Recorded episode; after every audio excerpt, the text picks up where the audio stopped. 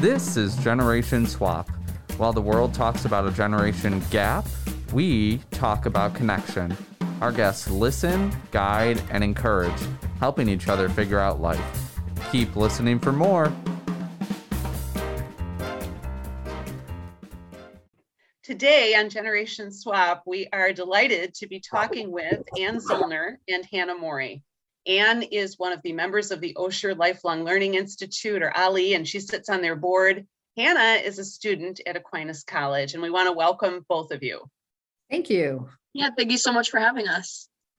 Yeah, and we uh, want to find out right off the bat about your life story. If you tell us a little bit about yourself. Anne, would you start? Sure. Um, uh, one of the questions on here was, will you tell us how old you are? So I will. I'm, uh, I've lived 69 long years and uh, I've lived everyone, I think, fairly well. So I am a Grand Rapidian. Uh, I was born and raised here. Um, I have six siblings, five sisters and a brother, and we all live within a couple miles of each other still. So um, we enjoy each other well.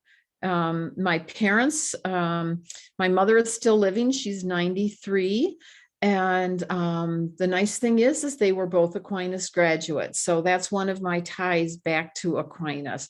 And um, I grew up visiting Aquinas because a great aunt of mine, Sister Robina Zellner, was a Dominican and um, and was very active, was actually the treasurer of Aquinas College. So I remember it well when they moved into um, the administration building, and that was still where the Dominicans lived. So I always loved Aquinas.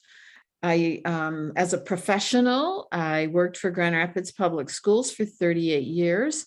I am a speech pathologist by education.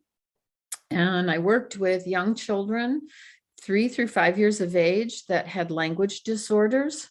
And so my um, degree in communications set me right up with um, Hannah because we both learned really fast. We both love to talk a lot. So, so that was great. I loved my work and I, I like to tell people now that I loved every day that I worked and but I like my retired days just a little bit more. So so that's a good thing. Um, one of the things that my parents always instilled in us was the need for good citizenship within our own community. And so um, I do practice good citizenship by partaking and working as a volunteer on a number of different um, in a number of different capacities so today brings me here because i'm a member of the OLLI board which is um, a lifelong learning segment of Aquinas College, and it's it's great. I love it. Um, I work with artists creating together, which brings art opportunities to within the disabled community.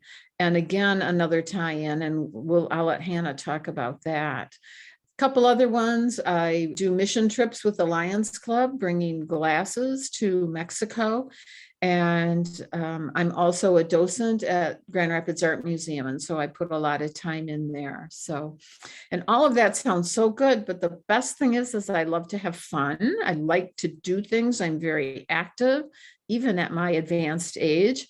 I have been a world traveler since I was a sophomore in high school or in um, college when I started backpacking in Europe. And so now with the pandemic hopefully coming to a close, I'm I'm getting ready to leave for Israel and I'm also getting ready to go back on the Camino de Santiago for the second time and I do that in June. So it's one of the things that I love the best and it is um, something that feeds my soul. Well, that's really a lot and is inspiring to know how much um, you're currently doing in retirement. Hannah is a student in an Aquinas College class with Dr. Ian Borton on interpersonal communication. So Hannah, if you want to tell us about yourself and maybe start with your age as well. Okay, so hi, my name's Hannah Morey. I'm 19. So I am originally from Muskegon, Michigan. I love traveling. I've always kind of been around and about in Michigan. And one of my friends told me about Aquinas College. And so I went and instantly fell in love. So now I, much like Anne, I feel like a Grand Rapidian at heart, even though I wasn't born and raised here. I've been doing volunteer work at uh, the Salvation Army on Fulton Road. I do a lot of theater. I'm a double major in communications and theater for social change. So currently I'm actually doing a theater for social change like project where we take this play around and tour it to like different schools. And that's kind of my tie-in with anne is um, artists creating together. We actually took our play there. So we have been many different places around grand rapids. In my free time i do a lot of art and uh, art for pleasure. And um, uh, I also do stand up comedy every now and again throughout Grand Rapids. Yeah, I, I'm a kind of jack of all trades. I want to do as much like uh, artistic and creative stuff as possible. So, not nearly as much as Anne, but I'm hoping to get to a point where I have as many accolades. I'm curious how quickly you discovered these shared interests. I mean, you haven't known each other very long. What were your first impressions when you met each other?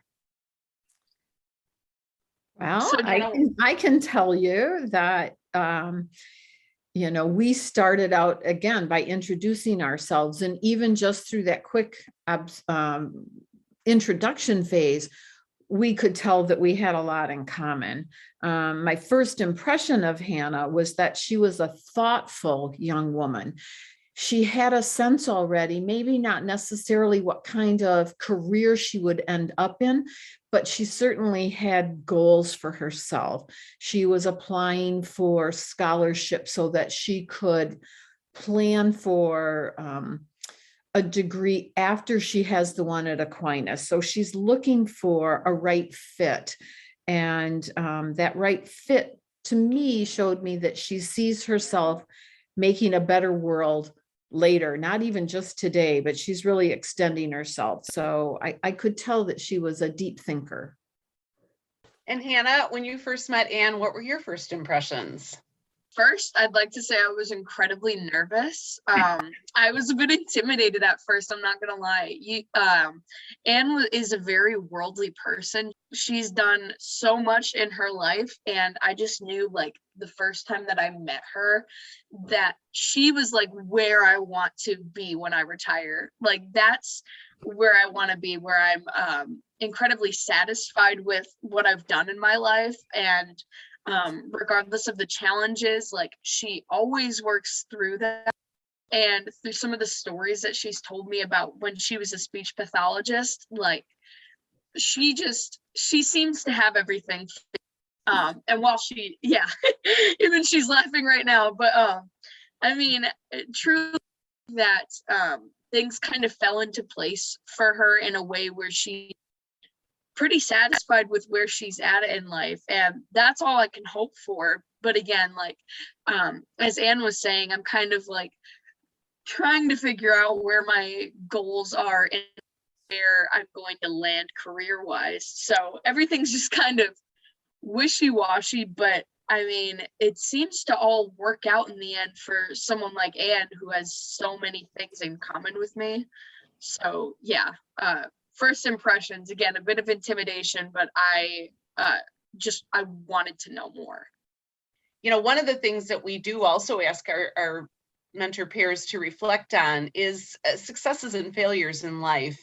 Uh, successes feel good but failures are sometimes where we learn the most and wondering if you can each talk about a favorite failure my book club just read a book called The Midnight Library, which is by Matt Haig, H A I G. I don't know if you've read that or not, but it's um uh, we just discussed it a week ago and and basically for those that haven't it's it's about a person that discovers between life and death there's this library in in kind of a different world uh, or a parallel world and this woman finds out that there's a book for every regret she has And the book itself um, allowed her to live in that book with the alternative decision. And so she got to see whether or not her regret was worthy or not, because every choice you make affects others, it, it affects you. And um, I, I just found it to be very interesting because as you go through life and you make choices, and they can be simple little choices, it doesn't have to be this monumentous choice. It can be just one little tiny thing. And um, the at one point I was um, going over to Europe for the summer. I used to do that because I was a, an educator and had a number of weeks off and someone had asked me to go to Israel and I was like no that's not in my plan and I I I don't think I'll do that because I'm very sequential. I always like these plans in place and it was just too much for me to think about. And when I was done that summer I thought that was not a good decision on my part. I should have done it because at that point, Israel became much more dangerous to travel to. And so all of a sudden, I still reflect back. So when people ask me to go, I'm always like, okay, I can do that because I don't want to be regretful. The good news is I'm going to Israel very soon. And so um, I'm willing to brave it now. So I'm looking forward to it. But um, again, I just loved it because I loved that book and I loved reflecting. And actually, all of us in my book club reflect on the fact that you know we have to live our own reality and we have to be willing to take those failures and um, the one big saying in the book that they always said it was you have to live to learn and so if you don't give yourself the chance to live you'll never learn so i just really loved that book recently as anne was talking about i actually filled out a scholarship for a uh, a program called the um, the McNair Scholarship. And it's basically a doctorate program like in prep.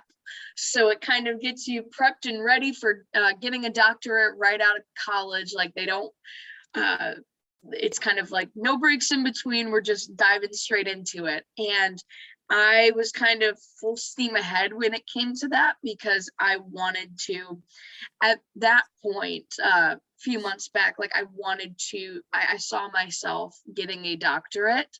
And um, about halfway through into the process, I started to discover more about uh, myself and how I didn't see that getting a doctorate would be good for me.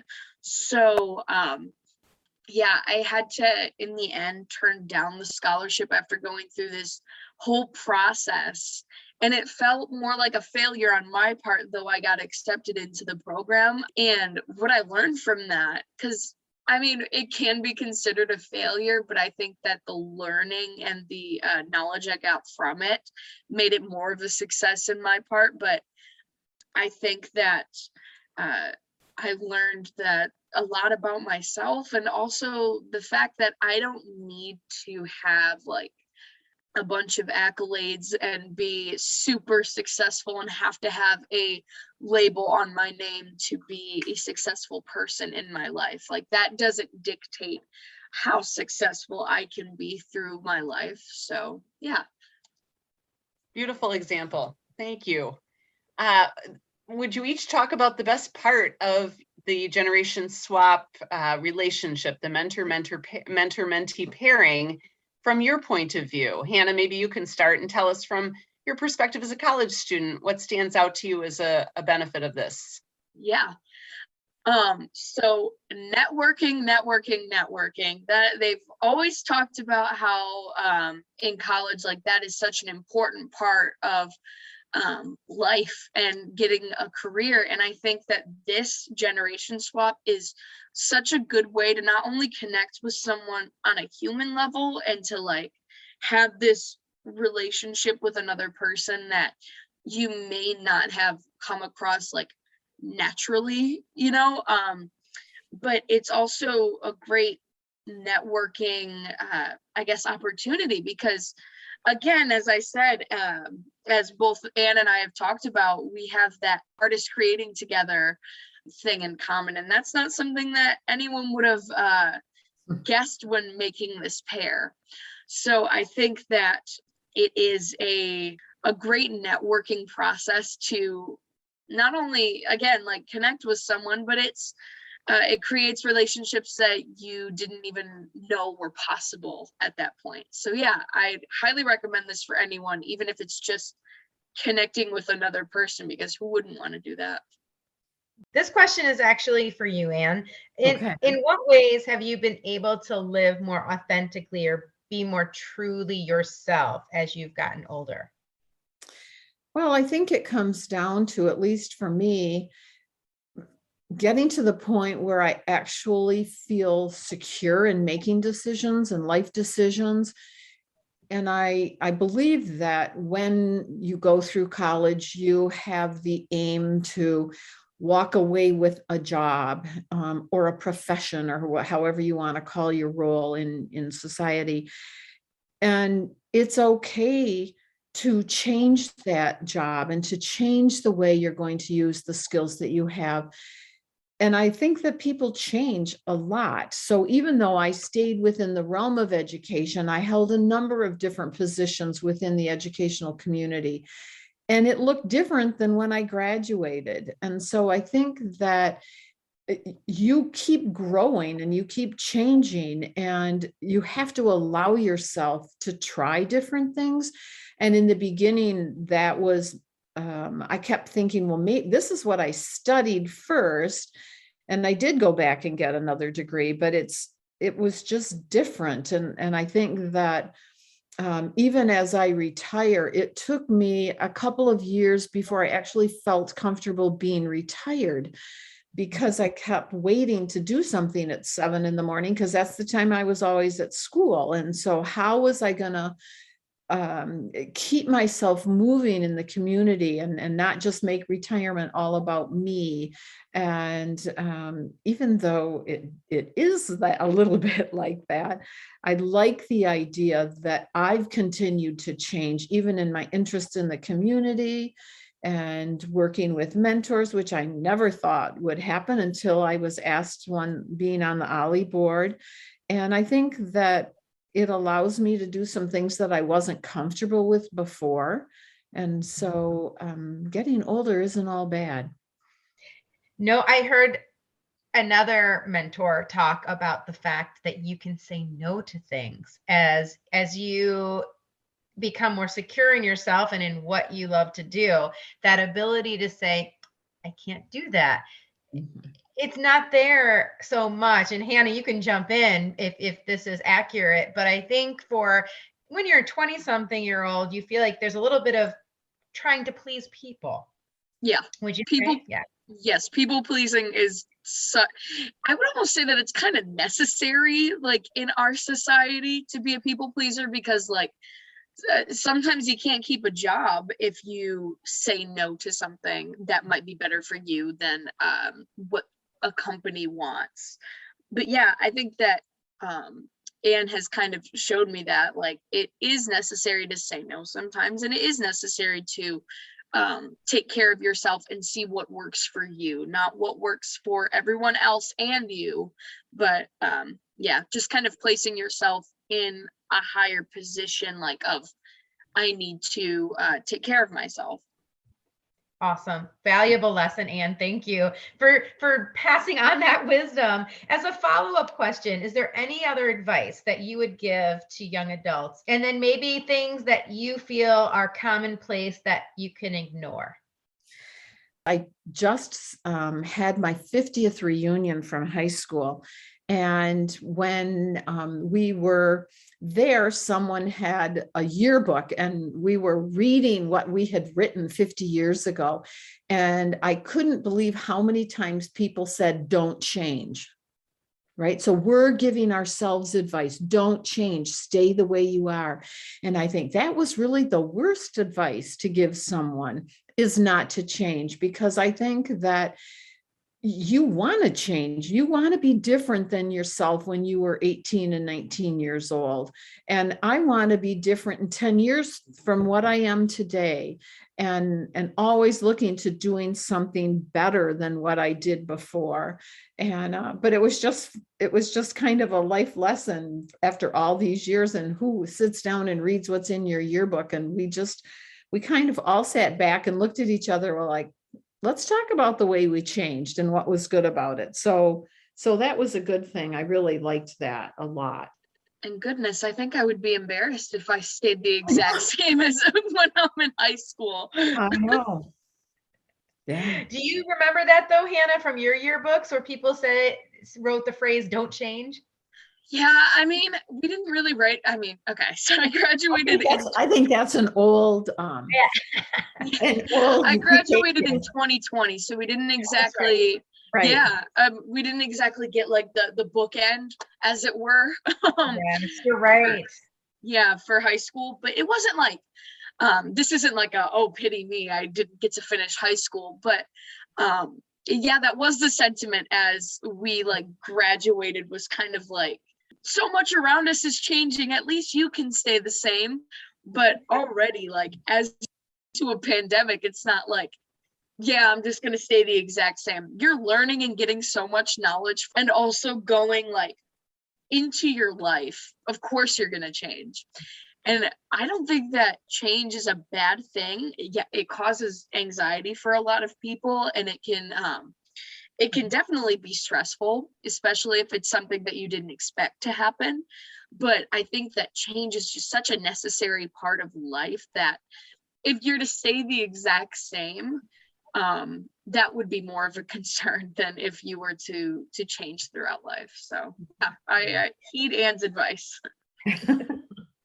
so how has this podcast or the conversation that you've had with Anne aligned with the class that you're in, Dr. Ian Borton's interpersonal communication class? So during our last meeting, we actually went out to eat at PF Chang's. That was my first time ever trying that, by the way. Highly recommend. Um, so we were there and started talking about like just different aspects about ourselves. And I was able to relate some bits and pieces of the conversation to some of the vocabulary that we've learned in interpersonal communication. As you're learning about some of these communication topics, you see them to be more applicable in your life and just in conversations in general. And I think that that's something to always look forward to. Even if it, this applies beyond just like communications courses, like when you're getting knee deep in all of this knowledge of your major or just a class that you're taking, you will start to see how that applies to your life. So I think that that's something that has been a, a consistency throughout Anne and I's discussions. Okay. And tell us about the quest because the class is unique in that you get points, correct? Yeah, yes. Yeah, this is the first time that I've ever done something like that. And I'm sure that most people have not done something like that. Um, the American education system has its own thing. So in Dr. Borton's class, we kind of um, do homework assignments based off of a point system. And the point system is uh, the the bare minimum of points is 8000 and beyond that if you get over 8000 points you get a better grade on your final exam and it's kind of like say you start at 8000 points that gives you an automatic c. Well you get 9000 and then you get a b like something like that. I'm intrigued right now how many points was i worth? 2000 More high value, Anne. 2000. 2000 that's pretty good. Yeah. Right? Last question. Anything else that you want to share with our listeners? Um, anything that you would say when you think about life after aquinas hannah that you feel generation swap has helped you with yeah uh, again at our little pf chang's meetup um, uh, anne and i we discussed uh, my future because it was at that point that i had uh, recognized that i would not, at least for now, be pursuing a doctorate. And um, I actually have an opportunity over the summer where I'm going to be working at a theater called Interlochen. And yeah, yeah, I'm very excited for that. And Anna was telling me about another theater camp in Maine, I believe it was. And uh, she was telling me that there is, um, there are many camps like this um, outside of Michigan, and it's not just like a Michigan thing. So um, she said that she had connections there and if i wanted to like she would put in a good word for me for for me to like work there. And i think that i mean again like this is such a huge networking thing but the fact that we were able to relate to that and she was able to kind of set that up for me not that it's like a thing that's set in stone yet but that it's something that's in the books is something that's incredibly amazing and uh, again as someone who was kind of stranded and didn't really know what she i, I still don't know what i want to do in my life um, just having those opportunities after college set up for me is exciting because i can at least explore from there and i'm not just stranded as soon as i get my degree well, we want to thank each of you for taking the time to speak with us and for building the swapmate relationship. As you said, Anne, Hannah's going to be around next year. So I, I hope that the relationship continues and and I hope that this is just a yeah, a great beginning for a, a new friendship. A big thank you to Dr. Ian Borton, who is the kind of person who would just sort of help adventurous person kind of wanting to to walk alongside Cindy and I and also for the listeners out there we thank you. You can find generation swap wherever you get your podcasts or on our website generationswap.com or through the Aquinas College website. Until next time take care